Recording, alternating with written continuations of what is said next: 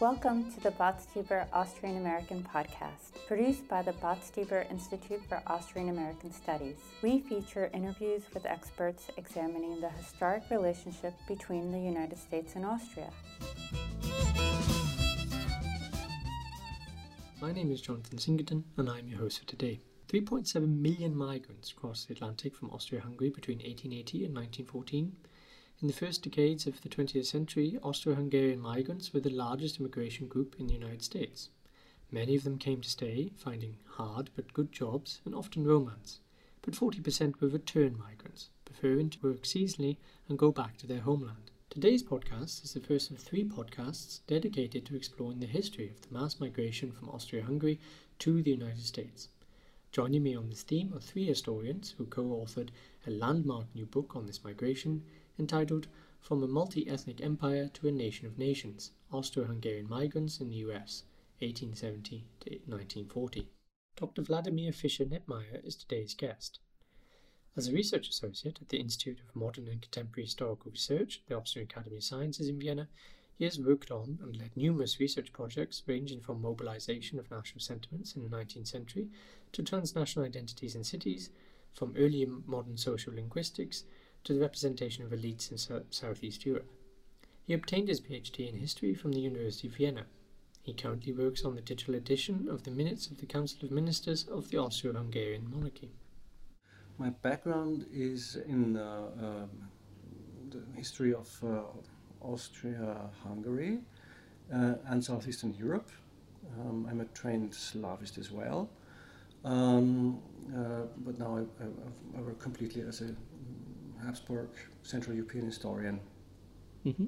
And how did you come to find this topic or to work with Anna Maria and James on this topic? Okay, I've known Anna Maria for quite some time, and at one point she invited me to uh, uh, to this project uh, because of my expertise in South Slavic languages. Uh, the plan was to have um, a case study on one of the uh, populations who came from Austria-Hungary to the United States uh, who did not speak German. So I did the, uh, the South Slavic part, as, as we called it, or as it has been called. So you were the most important team player in some ways. No, well, we were all, we were all important. Uh, Jim, Jim was uh, uh, there for the Hungarians uh, as, as, well, and uh, so we had at least three languages or four, if you can. no, had four languages because I also um, tackled the Slovenian uh, sources.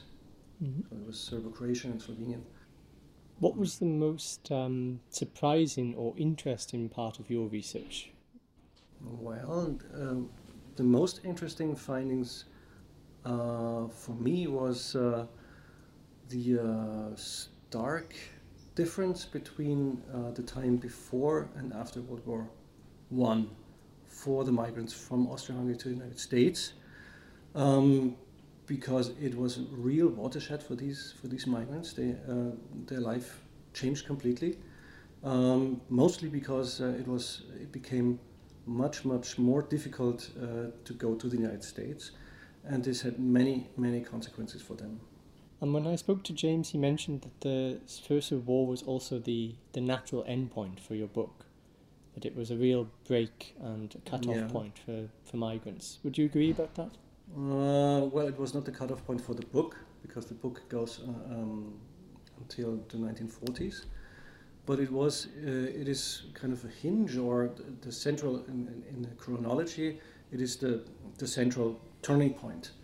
Um, because uh, everything changed for the migrants, their, their access to, uh, to, to get to the United States, and their involvement um, uh, as um, as migrants in uh, in U.S. society completely changed because they came under scrutiny uh, by the U.S. authorities because Austro-Hungarians were, of course, citizens of an enemy state, and um, they had to um, to respond to these challenges, which was difficult for most of them.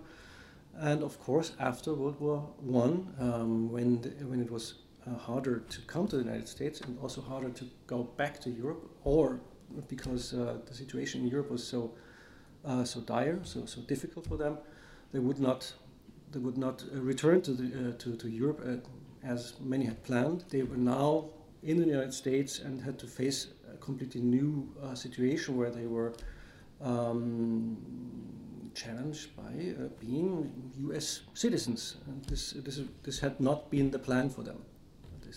Was the plan had rather been to be uh, temporary migrants, um, probably to return to Europe, and now they were they, they had to become Americans somehow. This changed uh, many. This this posed many political uh, and economic and other social uh, questions to them, of course. Could you talk about how you decided where to start the book and why 1870 in that area, that time was a very important mm, time? Well, about the starting point, I cannot say much.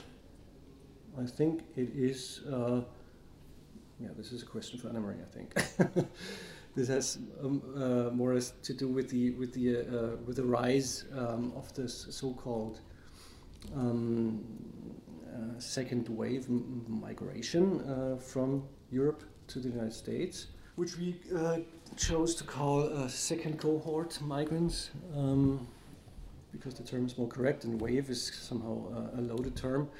Um, so basically, in the 1870s, um, uh, a different kind of migration to the United States set in. Uh, these were mainly caused by the cheaper transportation means now, uh, steamships, uh, transatlantic steamships. Migrants could come to the United States relatively cheaply, and um, this meant this, that uh, a new migration model was possible for them. They could uh, they could make the, a migration strategy or plan like we go to the United States for some months or some years, earn money there, and go back to Europe um, and and fulfill some or um, in, in, order to uh, uh, um, um what can I say? Pläne uh, auszuführen in order to um, complete some projects that they they wanted to complete with the money they, they had earned in, in the United States, like pay back uh, uh, debts or uh, build a house or uh, uh, start a family or whatever. Great, thank you. The book is based on a lot of different methodologies, correct? Yeah. And did you find there were um, some difficulties in pulling all of these methodologies together, mm-hmm. or did you find that it provided you with more opportunities? How did you come to grips with the methodology aspect of this? Well, I, I um, about methodology, I came um, I came up with a with a pun, so to say, or a joke. Uh, so what we did is not uh, is not rocket science, but it is like rocket science, because if you want to launch a rocket, you have to uh, have several um, disciplines working together: mathematics, physics, astronomy, uh, engineering, what, what, you, what have you. And it's important that people work across these disciplinary boundaries. Um, so this is what we did. We uh, did not care so, so much about uh, traditional disciplinary boundaries and instead wanted to make uh, research that works uh, by uh, using methodology from quantitative uh, sociology uh, and, and then quantitative historiography and discourse analysis and classical historiographical methodology, which is the so-called um, historical critical method from um, the early 19th century and how it developed in, of course, for the, for the historical uh, discipline. Did you have any eureka moments with this? We thought, aha, this is working, or this is odd, or this is giving us something great here. Yeah, there was one moment when we when we knew that uh, the, uh, the, the methodology, methodological crossover did work, or does work, and this was when Annemarie um, uh, presented me with uh, her findings on the development of the migrant marriage market, as, uh, uh, as it is called, um, by several authors, and, uh, and my own findings from migrant newspapers. And at that point, we, we, we knew that this is going to work because uh, the, um, my findings from the migrant newspapers, Croatian, Slovenian, and Serbian newspapers in the United States, tied together really neatly with uh, what, what Annemarie uh, had found out about the migrant marriage market in the United States which was, of course, uh, again um, tied to the uh, the, the, um, the, watershed of World War One. Uh, because uh, the um, migration or immigration opportunities uh, were uh, decreasing after World War One because of several quota laws. Also, the marriage market had closed, so we call that the closure of the migrant marriage market for the Austro-Hungarian migrant in the United States. And I could, I could uh, um, see in my newspapers and in, in these uh, migrant newspapers in the United States, so-called foreign language newspapers, that um, some years after uh, the closure of the marriage market, that is in around 1918, the migrant uh, newspapers started uh, discussing topics which they hadn't tackled before World War One.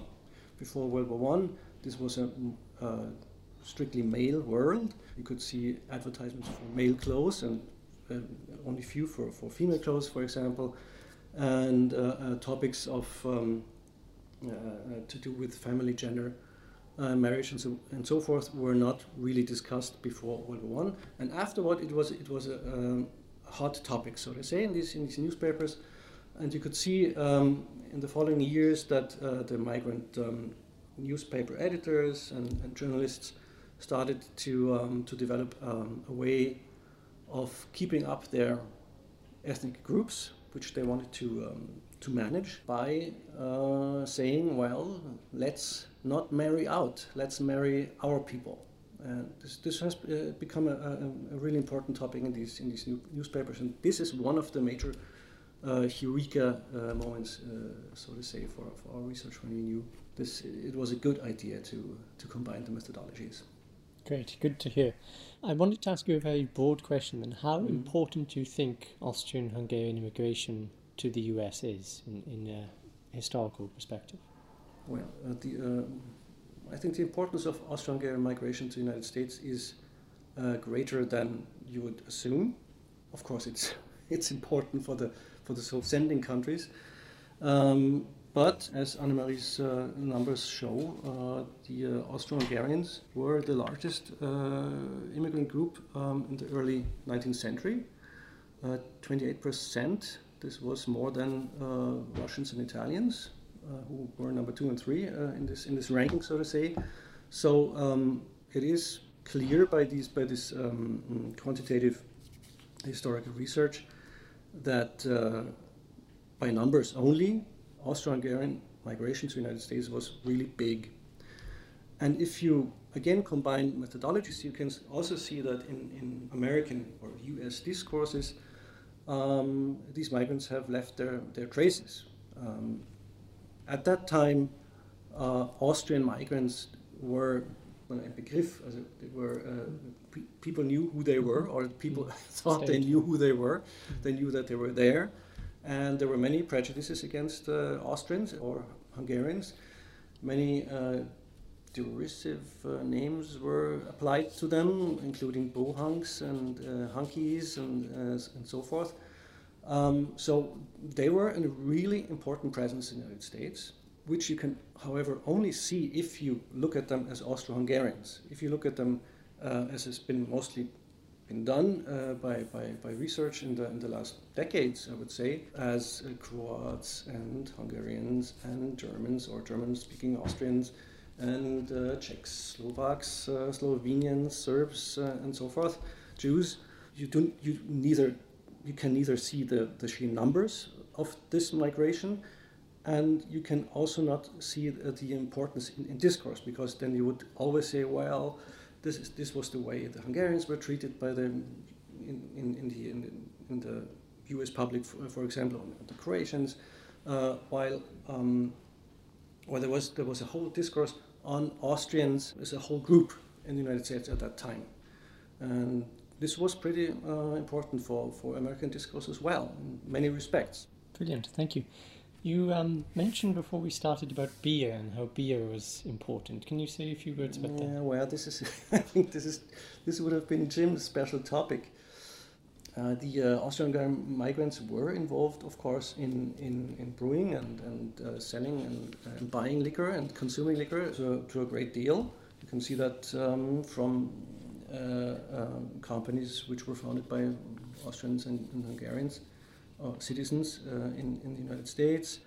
Bohemian beer is uh, famous, of course. Um, you can also see uh, in the in the advertisements you find in the in the migrant newspapers and foreign, foreign language newspapers that the um, alcohol trade was an important uh, important business uh, for for the migrants, uh, migrant entrepreneurs. Um, and it was also, of course, uh, important consumer behavior you had, um, and it was also uh, um, a subject of nostalgia, especially after World War One, um, when the advertisement and consumption of uh, domestic alcohols, as they called it, uh, alcohol from, for, for example, Slivovitz from then Yugoslavia to the United States was was a very uh, important uh, part of a kind of a new nostalgia industry that developed for the migrants. A taste of home. Exactly. That's that's exactly. I think one of the, uh, the, the the titles of one ad. Yeah. Great, great. Uh, a penultimate question.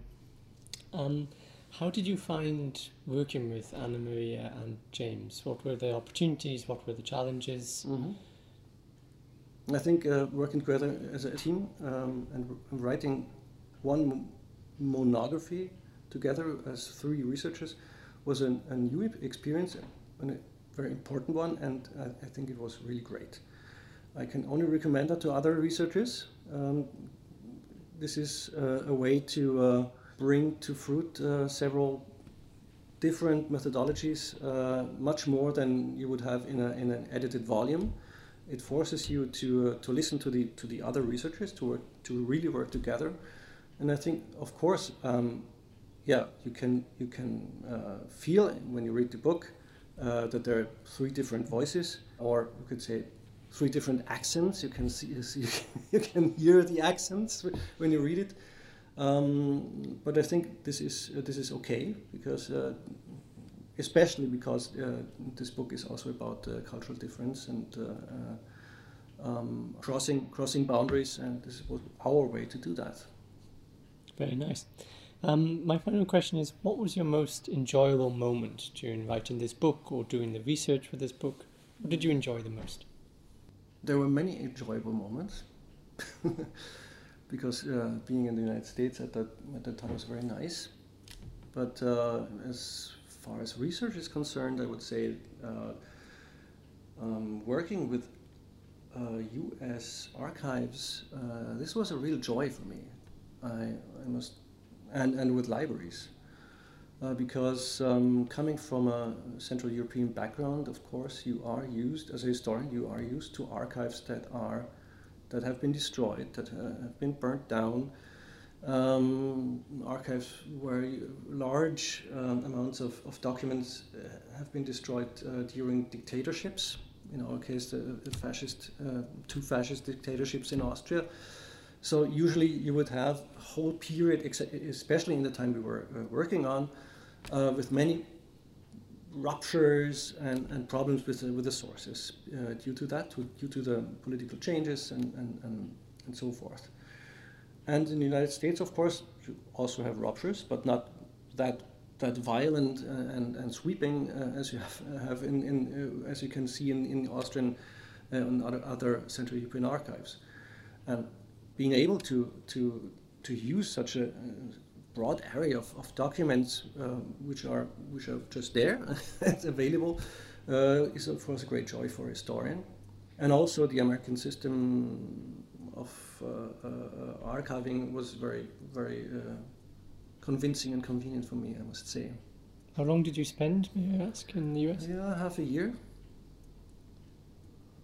so I, I arrived in, uh, in Minneapolis in, in, in January 2010 uh, in winter and left there in, in summer.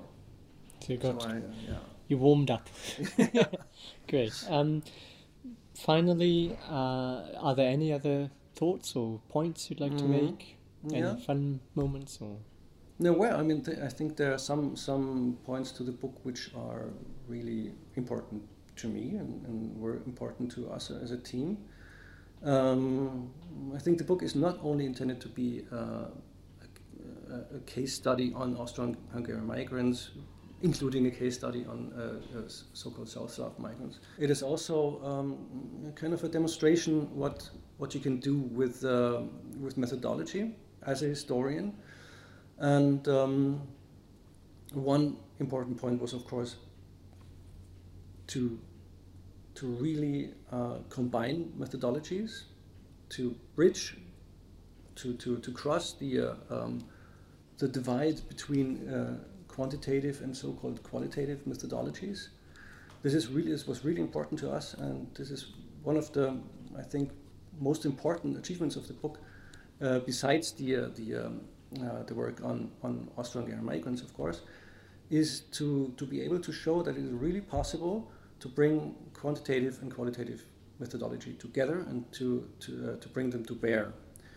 Um, the other point that is really important to me is um, to to speak to be to try to be able to speak about cultural difference and, and social difference in terms that are uh, non-essentialist, which means um, if you, for example, if you are studying uh, phenomena like I do, uh, people from present day Serbia, Croatia, Slovenia, back then Austria and Hungary, or uh, Cisleithania and Hungary, is always difficult to say, well, the Croats did that, the Serbs did that, the Slovenes did that. They wanted this or that or, or that, because um, you cannot really, you, you cannot say from a standpoint today, this person was a Croat, because you don't know what the person uh, actually identified as. And this is why we uh, uh, try to uh, apply a very careful terminology. For example, we avoided the term identity altogether, or we tried to avoid the term identity altogether, and instead to speak about uh, identification, to see it as a process, and, and also to concentrate on the, on the parts of identification which are really uh, provable, scientifically provable, and often tangible. So we, we instead of saying, well, there was this ethnic idea or that ethnic idea, we said, okay, let's look at the hard facts, um, the infrastructure of uh, ethnic identification, for example, the fraternal homes where people could, could gather, uh, the newspapers, the, the, presses where they, where they produced uh, their, their uh, public culture, and of course the, um, the money they needed in order to maintain this kind of identification. So this is a, a, point which is very important to me, and uh, I think we did a pretty good job to to to to say the things we wanted to say there. Thank you so much for being here. And thank you for having me. The Botstiber Austrian American podcast is produced by the Botstiber Institute for Austrian American Studies, which seeks to promote an understanding of the historic relationship between the United States and Austria, including the Habsburg Empire. To learn more about our grants, publications, events, and other programming, visit botstieberbias.org or find us on Facebook, Twitter, or YouTube.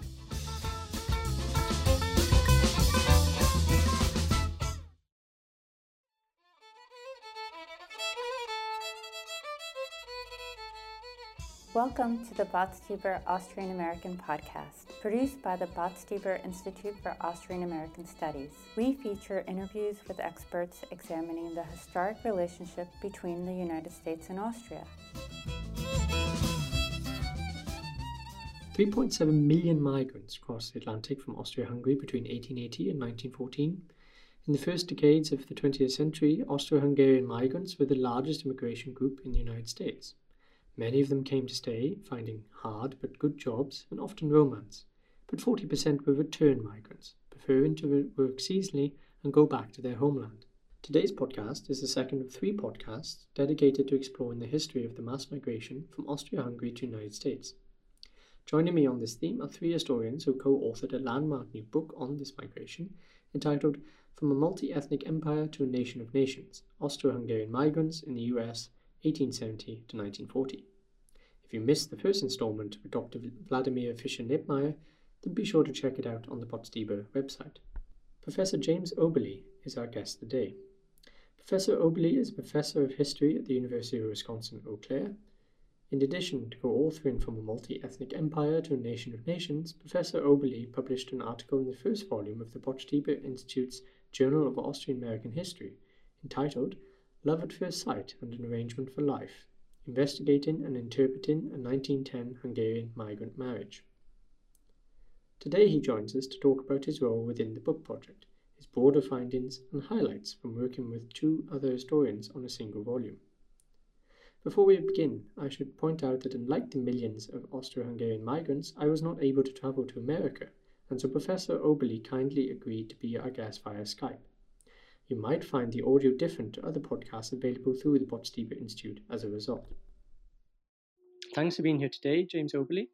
Um, if you could please, can you talk about your uh, self and your research? Good morning, Jonathan. So, my name is James Oberly, and I'm a professor of history at the University of Wisconsin Eau Claire. And I've uh, done my academic training in the United States I went to Columbia University is for undergraduate work and the University of Rochester for graduate work.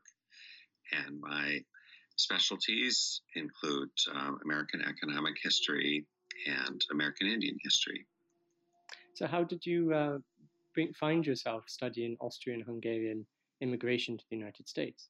Well, um, I have a family background. My family came from the dual monarchy some generations ago to the United States. They were immigrants from Hungary and immigrants to the United States. So that's an interest. And um, I study the Hungarian language and read it pretty well, speak it with a, an American accent. And um, I'm interested in the topic broadly. So um, that's how I got interested. Do you have any family memories then of Austria-Hungary from your from your grandparents? No, I never heard the language growing up. I'm a couple generations removed, and um, that's part of the story, the immigrant story of close connections to the homeland, and then um, connections fraying and eventually disappearing altogether. And um, in my case, also, there's no family left; they were all murdered in the mm, Second yes. World War. So, okay, um, sorry to hear about that. Um, could you please tell us uh, a, a, brief overview of your book, what you set out to do, and what uh, the ultimate message is of your book. Well, um, we're uh, the three of us got together, and uh, first is that um, we're impressed by the um, size of the um, migration coming from Austria-Hungary. It came in two streams. Um, the first was mainly um, an agricultural uh, agricultural workers coming to the United States, um, settling in agriculture as well, particularly from the um, uh, Bohemia in the monarchy, and uh, people came after the American Civil War, some before the American Civil War, but especially after, and um, many took up residency in the United States. In the Middle West, became highly successful farmers and stayed. That was their intention all along. Then a larger uh, wave um, began really after 1890 or so from other parts of the monarchy, as well as Bohemia, but other parts as well. This was largely a proletarian wave of rural workers coming to the United States, um, working in American industry. They dug coal, they made steel, they slaughtered um, animals, whatever American dirty jobs were needed to do. Um, you could find migrants from the dual monarchy. And um, we don't know that they all wanted to stay. In fact, we think it was pretty common that um, these migrants came, worked for a couple of years, three years, five years, whatever, saved money, sent it back, and then returned. So a different migration stream. So we're interested in those two stories of those who came intending to stay and those who came intending to work and return home. That um, second group we regard as quite um, modern, modern in the 21st century. Um, this is much of the story of world migration the last um, century or so. And we see these migrants from um, Austria Hungary as uh, forerunners. This is um, the way migration commonly works today go to a country that um, pays better money, work hard, save, send it back, support families at home, and eventually return home. So that's one theme is the two migration streams. A second theme is people who are used to dealing with many different types of people. In the American context, we call this diversity, and um, it comes with conflict and friction, sometimes cooperation. We're interested in the migrants from Austria Hungary because they came from a multi ethnic empire, um, multilingual, multi confessional. They were used to dealing with different types of people, came to the United States which um, prided itself on being a nation of nations, but yet here struggled to make other Americans understand who they were from. That Austria Hungary to Americans was just Austria or possibly Hungary, but um, little understanding of the multi ethnic character of the monarchy. And um, that's an interesting story, also, trying to understand oneself in the United States and make uh, Americans understand who you are. Um, let me give you one example, Jonathan. Um, uh, in the American press, um, people who came from what today would be Slovenia and spoke Slovene, or sometimes from Croatia and spoke Croat, Americans tended to they not didn't understand their language and thought, oh, this language of Austrian is strange to the ear, and um, that's how many Americans regarded them. They were if they were from the Austrian half of the monarchy, they spoke Austrian, and for people who were proud of their background, um, this was a struggle to be understood and um, eventually to become the hybrid Americans, Slovene Americans, Croat Americans, uh, whatever, um, was part of their um, becoming Americans. And, if I could ask you, this fragmentation of Austrian Hungarian immigrants um, to the United States, do you think that's part of the reason why the identity of this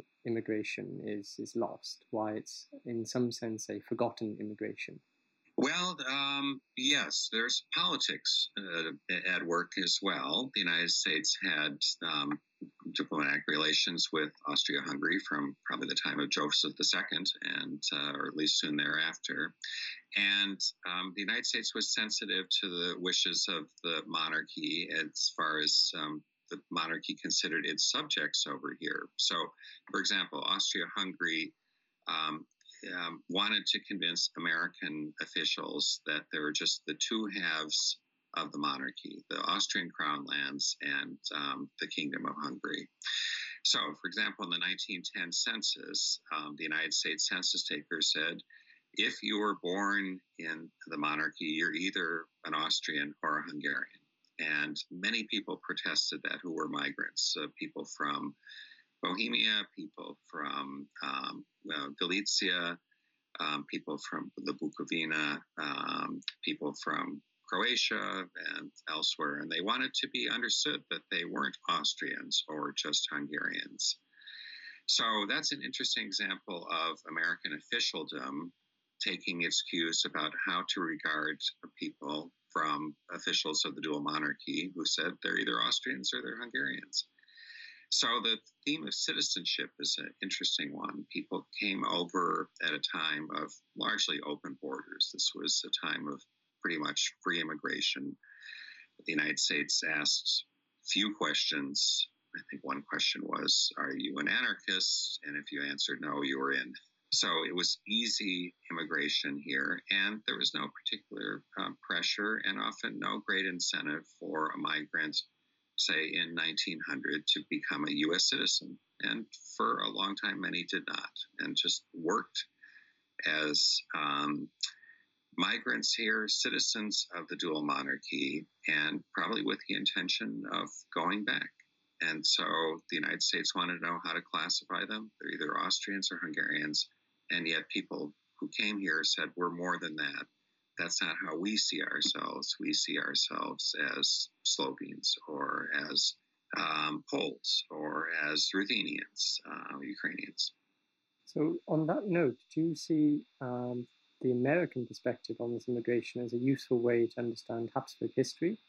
Or is it more telling us about the american side of the story I don't think it's too helpful at all. I think the Americans were um, often just baffled um, by this. And um, yes, in trying to think, Jonathan, during the First World War, you know, the United States tried to mediate it several times between the Entente and the Central Powers, and going into even into 1917 had a, a peace plan, a peace without victory plan.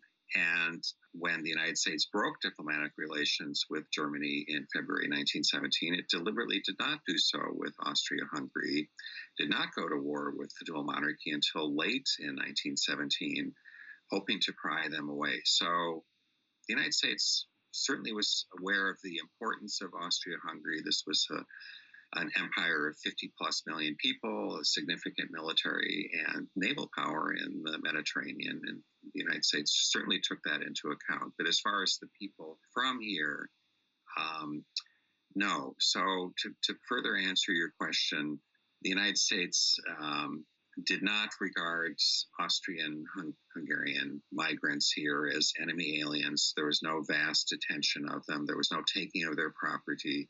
Nothing like that. And those who wanted to volunteer to serve in the American Army could, but they weren't drafted, unlike people who were U.S. citizens. So there were many um, of these questions to sort out. One thing we did find, our research, Wladimir, um, particularly, and, and uh, Annemarie and I as well, is the pressure these migrants were under once the war began in 1917 and especially after Austria-Hungary came in, for migrants to declare themselves four square behind the American side. And um, the way to do that uh, typically was to, with money was to invest in what the Americans called liberty bonds. And like all the warring parties, on the Entente and the Central Powers, um, national governments raised money through popular loans, war bonds, um, liberty loans, what have you. I think Germany went through eight or nine of these. Austria, Hungary went through um, half a dozen. Some were in Vienna. The major money was raised there, but Hungary as well. Before the United States got into the war, the Austria and Hungary tried to raise money from their people in the United States It was difficult to do that, difficult to send money um, uh, during, during the British blockade.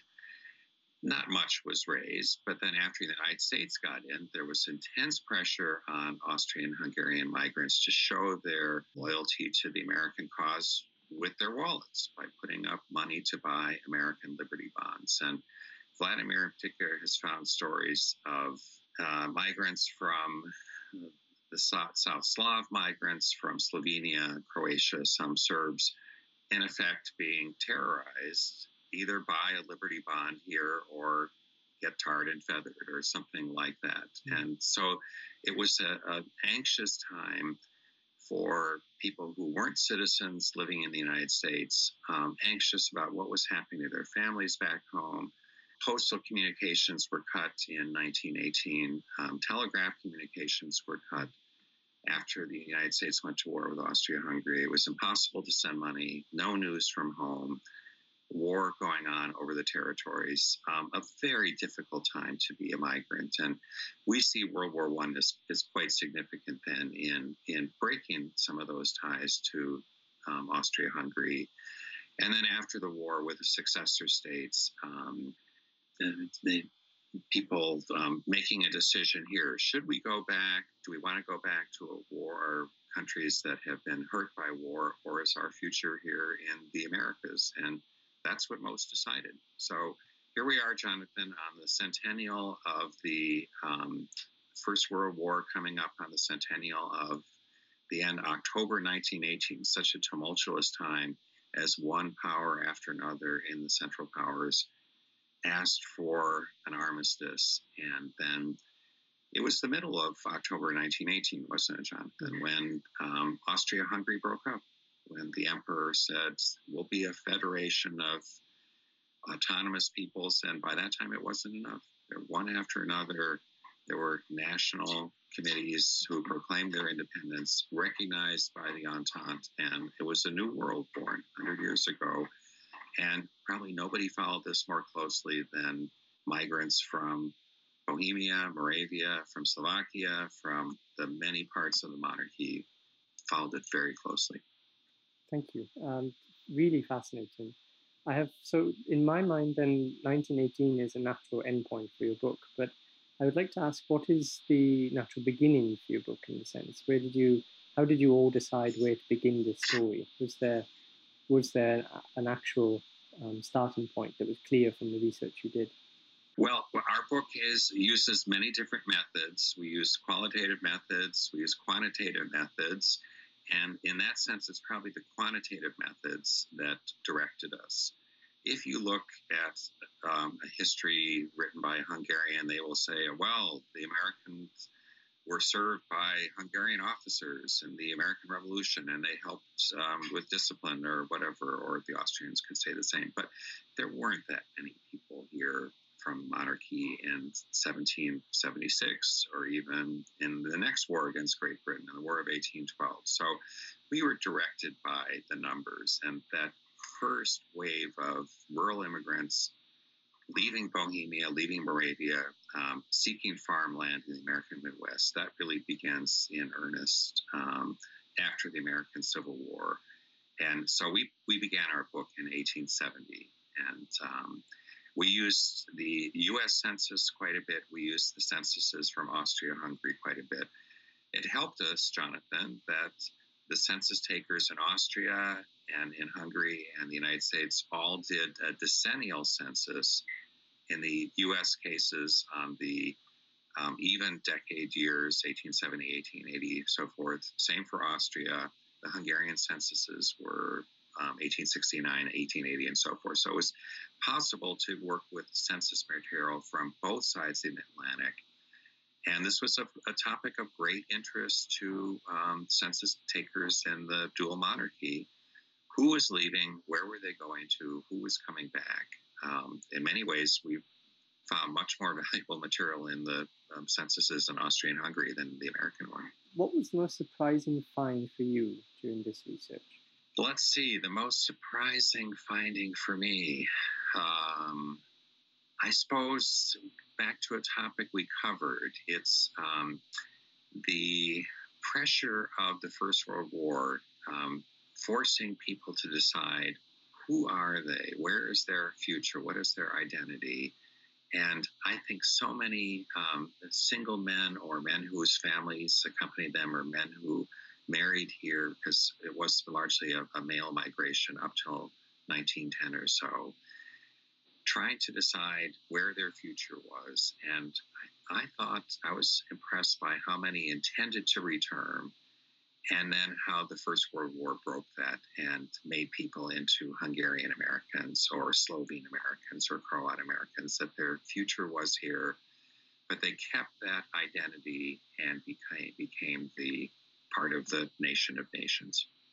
The intersection, Jonathan, um, you ask what's the most surprising um, uh, finding, and I suppose it would be the intersection of big history, the history of the struggle of the empires of Europe and uh, the World War, the First World Conflagration, with the um, granular detail of individual lives, of making decisions. Where is my future?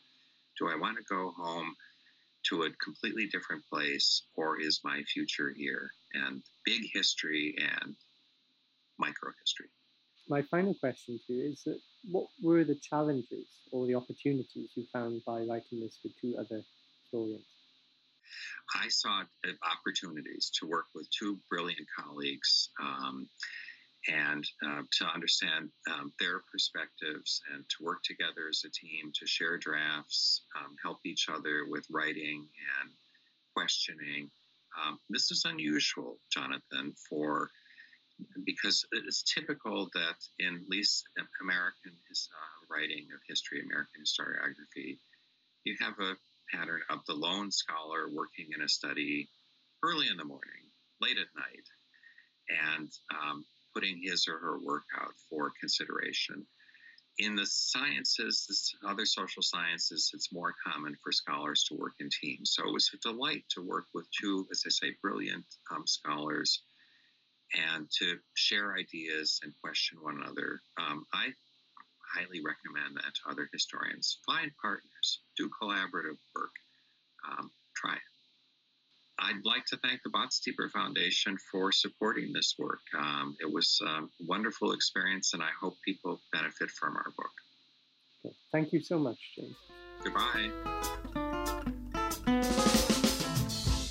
The Botstiber Austrian American podcast is produced by the Botstiber Institute for Austrian American Studies, which seeks to promote an understanding of the historic relationship between the United States and Austria, including the Habsburg Empire. To learn more about our grants, publications, events, and other programming, visit botstieberbias.org or find us on Facebook, Twitter, or YouTube.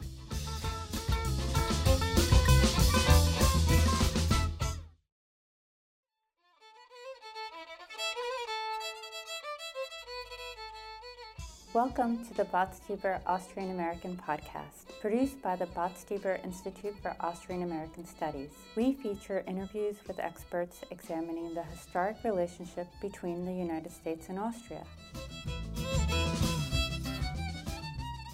My name is Jonathan Singleton, and I'm your host for today. 3.7 million migrants crossed the Atlantic from Austria Hungary between 1880 and 1914 in the first decades of the 20th century, Austro Hungarian migrants were the largest immigration group in the United States. Many of them came to stay, finding hard but good jobs and often romance. But 40% were return migrants, preferring to work seasonally and go back to their homeland. Today's podcast is the last of three podcasts dedicated to exploring the history of the mass migration from Austria Hungary to the United States.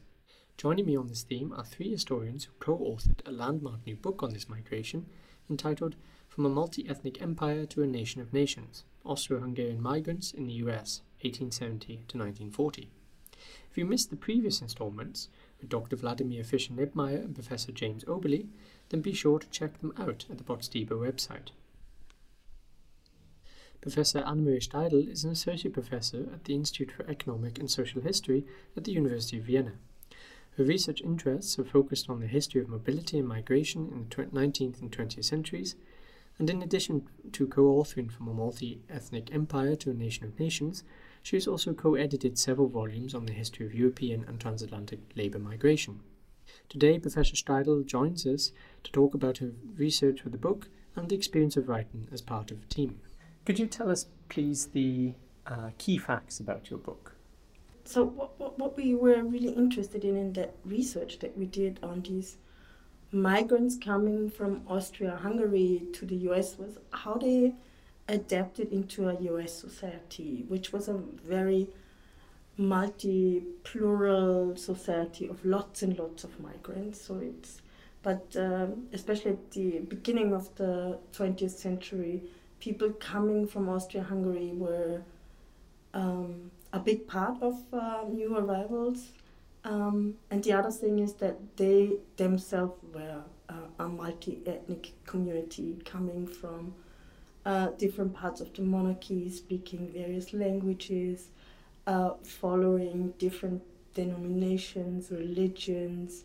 So it's not just coming from a dominant Catholic country, but there was a lot of Jews among them, but there was also uh, Greek Orthodox. Ukrainian Orthodox. Uh, there were Protestants among them. Um, so um, what we were interested in is how these people adapted into uh, this new uh, in environment. And we were looking at, at by analyzing different factors.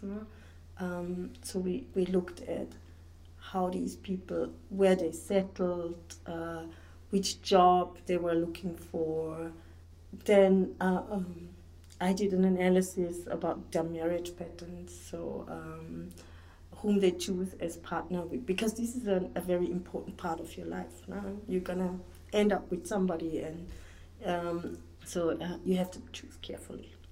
Uh, and and and the last part that we looked at very is about uh, the the public discourses. Now how these these people were had their own discourse, but also how these interlinked with broader US American discourses at that time.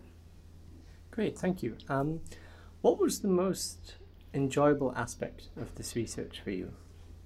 There are two things that were most enjoyable. First of all, um, we did that research in the US, and this was a, a time um, for us, um, yeah, to have a very, very fruitful and very hosp- hospital hospitality Hospital. hospital hospital uh, environment no? um, at uh, uh, UMN, the University of Minnesota in Minneapolis. Now we had we had I mean there was uh, first of all the, the Immigration History Research Center, which has tons of material concerning these people, about their associations, letters, uh, newspapers, journals. There's really uh, lots and lots of material, and and they uh, opened all of this very friendly and were, were extremely helpful to us. No? And and second, there was the um, Minnesota Population Center. They were extremely supportive, and we had. Uh, offices there we could use all their equipment uh, we had perf computer and um, we were all more or less in the same building, except that Jim Oberly and I we were sitting in the basement, and uh, Wladimir was uh, sitting at the IHRC um, on on top. So um, he had the better view than we had, but we were looking at computers most of the time anyhow. Um, and these, um, so so this was a very important part that made it really enjoyable working on that project. The other thing was uh, doing um, that study um, together and not doing it on our own. So um, how the way we were organized was really perfect. So we had meetings once a week where we uh, talked about our new findings and how we're gonna um, structure all that things, how we're gonna structure the book. That was um, that was not always enjoyable. Uh, this was also hard work, um, but um, having such a good environment and having um, a good research group makes it such an analysis can be it's it's simply better to do it this way. No?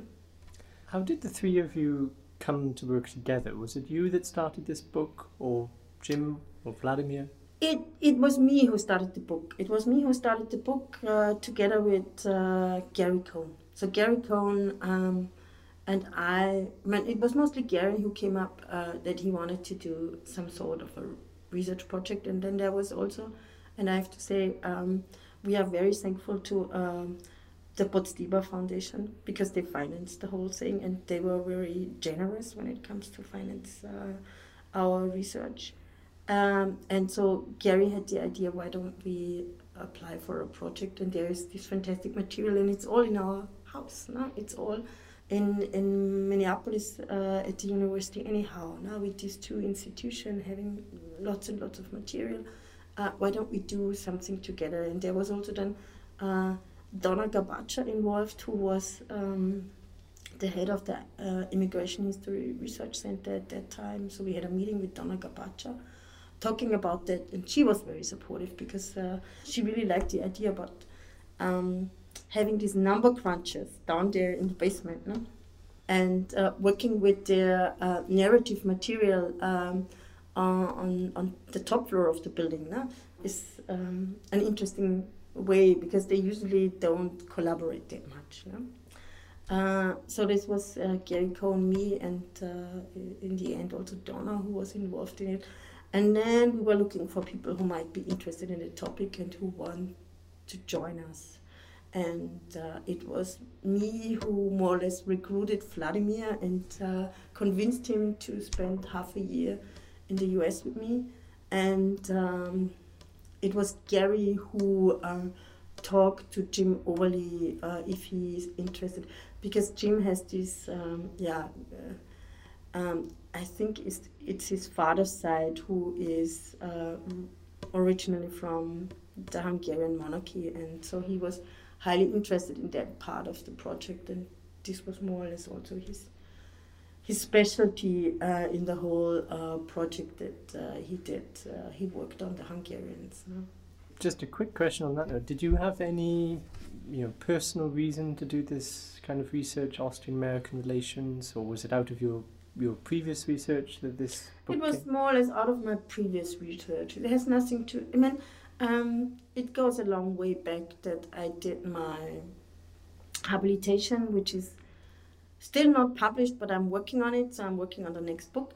Uh, but uh, uh, for that, I, I did uh, an analysis of ship passenger manifest for Austria-Hungary, and um, um, I was working on more or less the Austrian side of it, no? Uh, of this U.S. migration, and then um, Gary and I together, and mostly Gary came up with that idea, doing something about the American side. Now, what's happening after these people have already moved and they settled down in the U.S. What happened to these people then? So, how long, for example, one of the questions, how long could they maintain their ethnic belongings? No? And how long did it take for them to be part of a broader U.S. American society? Mm-hmm. Great. Did you you said earlier that um, there were some challenges about structuring such a broad topic? How did you approach that? What were your initial thoughts about how to write such a book and how to write on such a topic? It was first of all a, um, a question of um, combining different methods. No? Um, so this is also to do with the different materials we were working at. So um, one of the things that we talked about a lot was how to combine quantitative and qualitative approaches to such a topic. No? When we're working on, for example, I did a lot of work on the US American census from the 1850s to the 1930s about um, these marriage patterns. And on the same time, Wladimir was working on newspapers and journals uh, about the same, uh, which were published at the same period, and he were looking at when was um, a topic like marriage first addressed in these uh, journals, uh, for example, in the newspapers of the migrant communities. So all these migrant communities had their own newspapers. There were tons of newspapers in the U.S. at that time about ethnic communities and um, about and, and, and, it's important to look at, at them uh, when uh, a topic really gets interested. No? When, when does it appear the, the first time? And, and for a long time, um, most of these uh, journals were written for men. And most of these journals talked about job situations, and they talked about, uh, or newspapers, they talked about the news which were coming from Europe, they talked about news uh, which were coming from uh, the US. But um, at a certain point, they started to, to talk also about weddings, for example. No? So uh, you could really see uh, by the topic, following the topics of these newspapers, that um, uh, they had women's pages at one point. So they talked about these more topics that were interested by women at that time. They talked about family, they talked about children, they talked about the marriage of the Vanderbilts and, and things like that. Uh, um, about, yeah, marrying, uh, I think it was one of the Vanderbilt daughters who married an, an Hungarian count. Uh. So there was a lot of these uh, uh, rich American girls who married uh, European royalties, nobility, no? Who didn't have any money left. And, and people were interested in that. No? And, and, and you could see that the more people, the more marriage was, um, was an important factor for these people, the more they also talked about it in, in the newspapers. No? And, and for a long time, at least for the first and the second generation, uh, they really were looking for marriage partners from the same community. No? And um, especially the First World War was a, a big um, change for these people now. Uh, because after, I mean, with uh, 1917, people had to have a passport to come to the US. No? There was a lot of new regulations, and then there was this. Uh, um, in the 1920s, uh, there was the so-called quota laws, first one and then the second one. So it means that um, millions um, or thousands of people who had the intention about going to the uh, US couldn't do it anymore because they didn't get a visa. No? So uh, for for the community who was already there in the US, it was more and more important how to keep up their community when there is no new people coming. No? So um, marrying within the uh, community uh, got more and more important. But on the other hand, there were less and less unmarried people. So single people coming from Europe and uh, uh, looking for a marriage partner. So uh, this got an important topic for them. And so we have one, uh, on the one hand, you can see that by numbers, looking at the numbers, uh, looking at the population census. And on the other hand, you can follow the same uh, topic in, in the discourse of the people by, by looking at the newspaper, what they are talking about. On that note, with your work on the, the, the marriages and so on, um, were there any surprises you had or any particular stories you thought were really intriguing? Any people, any characters that really came out of the data for you? We had one story, but we ended up not having her in the book. but um, uh, the story about that, I mean, it's, it's actually a couple, no? and, and the, the story about the couple, but it's uh, I think yeah, yeah. It's the story in the Potsdamer Journal. So it's published now as a, as a separate article in in Potsdamer Journal, uh, and it, it's the story um, who was in the New York Times in in 1908, I think, about a young girl called Piroshka from Hungary, who um, were on the SS Carpathia, going to New York and. Uh, her fiance, Andrew, uh, was a Colorado miner who was a migrant himself from Hungary before that. But um, yeah, and they met in, in Ellis Island. And this was a story that was um, published in the New York Times, and uh, the story was called Hasten to Marry His Mother's Choice. Because uh, it was actually Andrew Mahler's mother who uh, started the whole thing with this marriage. No? But then uh, Jim Oberly was this was mostly Jim's doing. So Jim was following that story, and he really found the couple, and uh, he went on and on and on with it. So now he already talked on at least on the phone with uh, grandchildren of that woman who was. Uh, if she was later on called Pearl and not Piroshka anymore. It's fascinating. Um, that's one of the aspects I think is interesting about your book is it's about real people in that sense.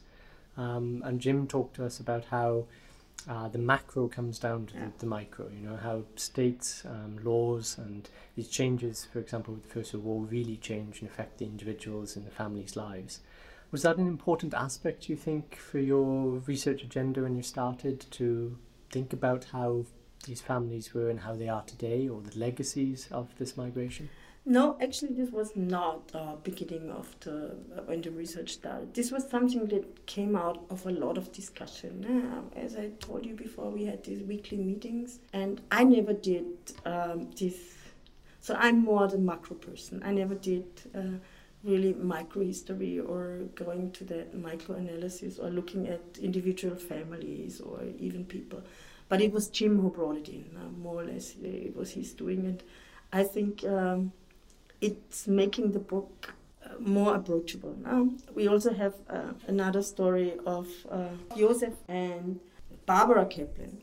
So they were actually migrants coming from um, Moravia, and they already left in 1856. So, uh, early migrants going to the U.S. Now going to the U.S. via Canada at that time.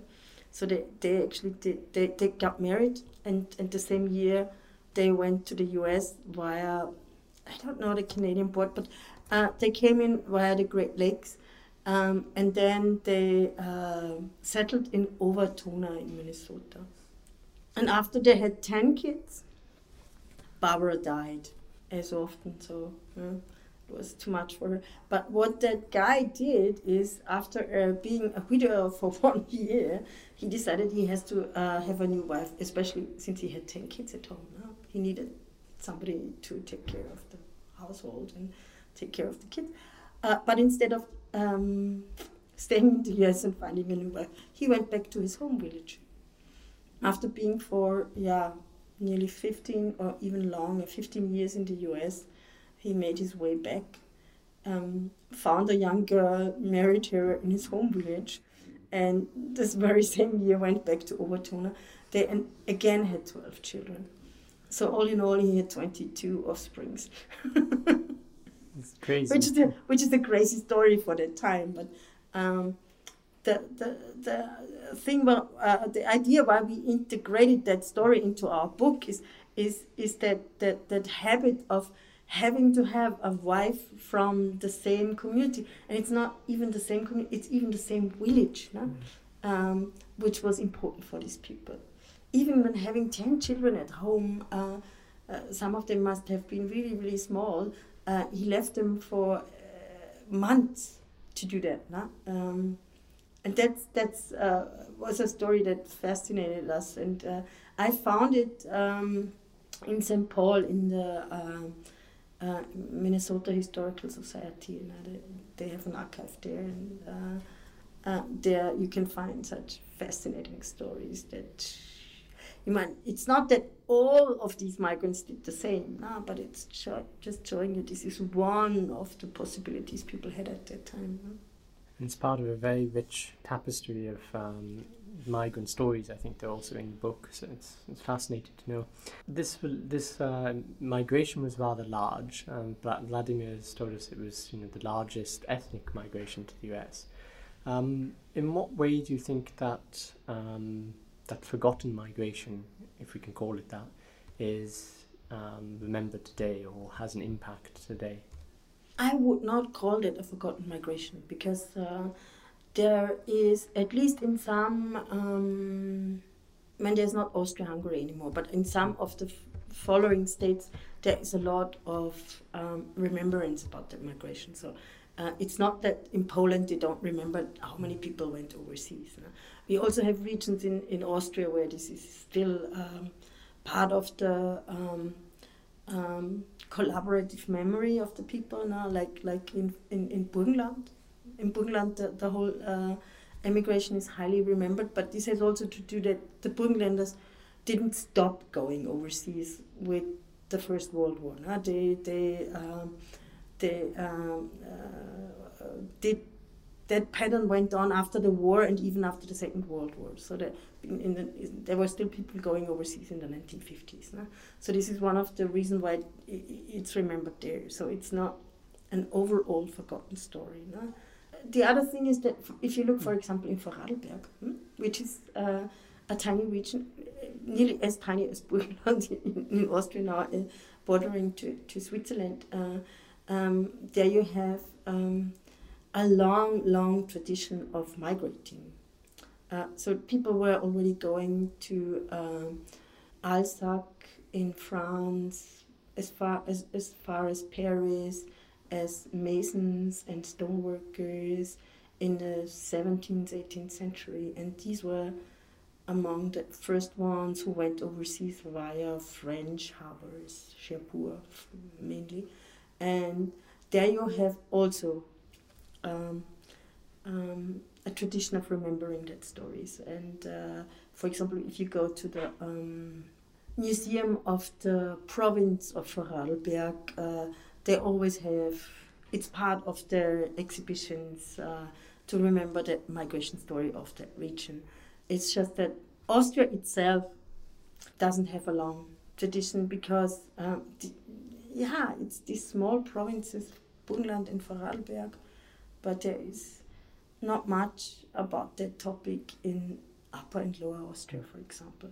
But we do have in the in, in, in the in the the successor states of the Habsburg monarchy, there there is uh, a legacy going on of that migration.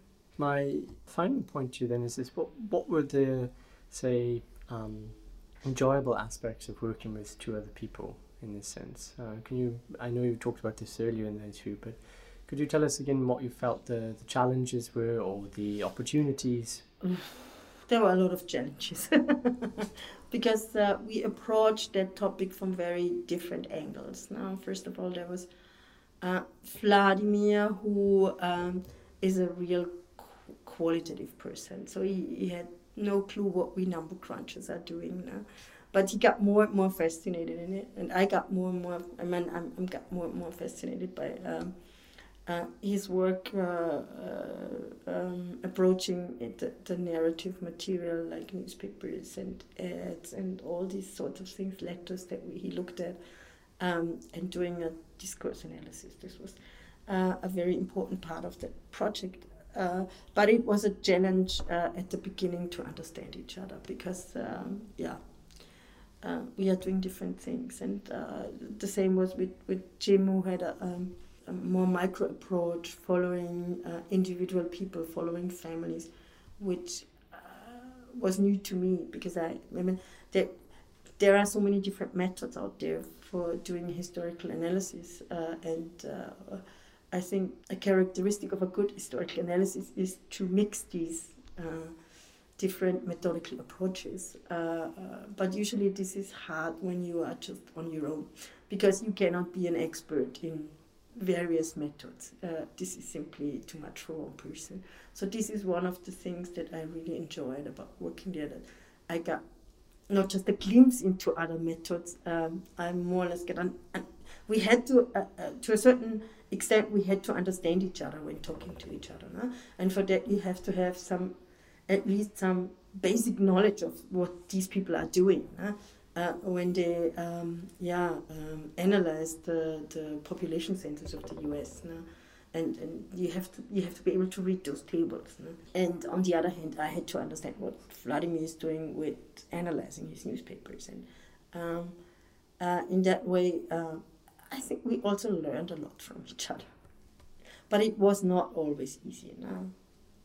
Well, on that note, can I just ask you, would you continue to do collaborative history writing yeah, we are um, we are just working on a new. Um, we just submitted a new proposal for not the U.S. but uh, for doing a study on Trieste. Perfect. We look forward to to that. Um, finally, is there before we finish? Is there anything you want to add, or you haven't said, or anything at all? You.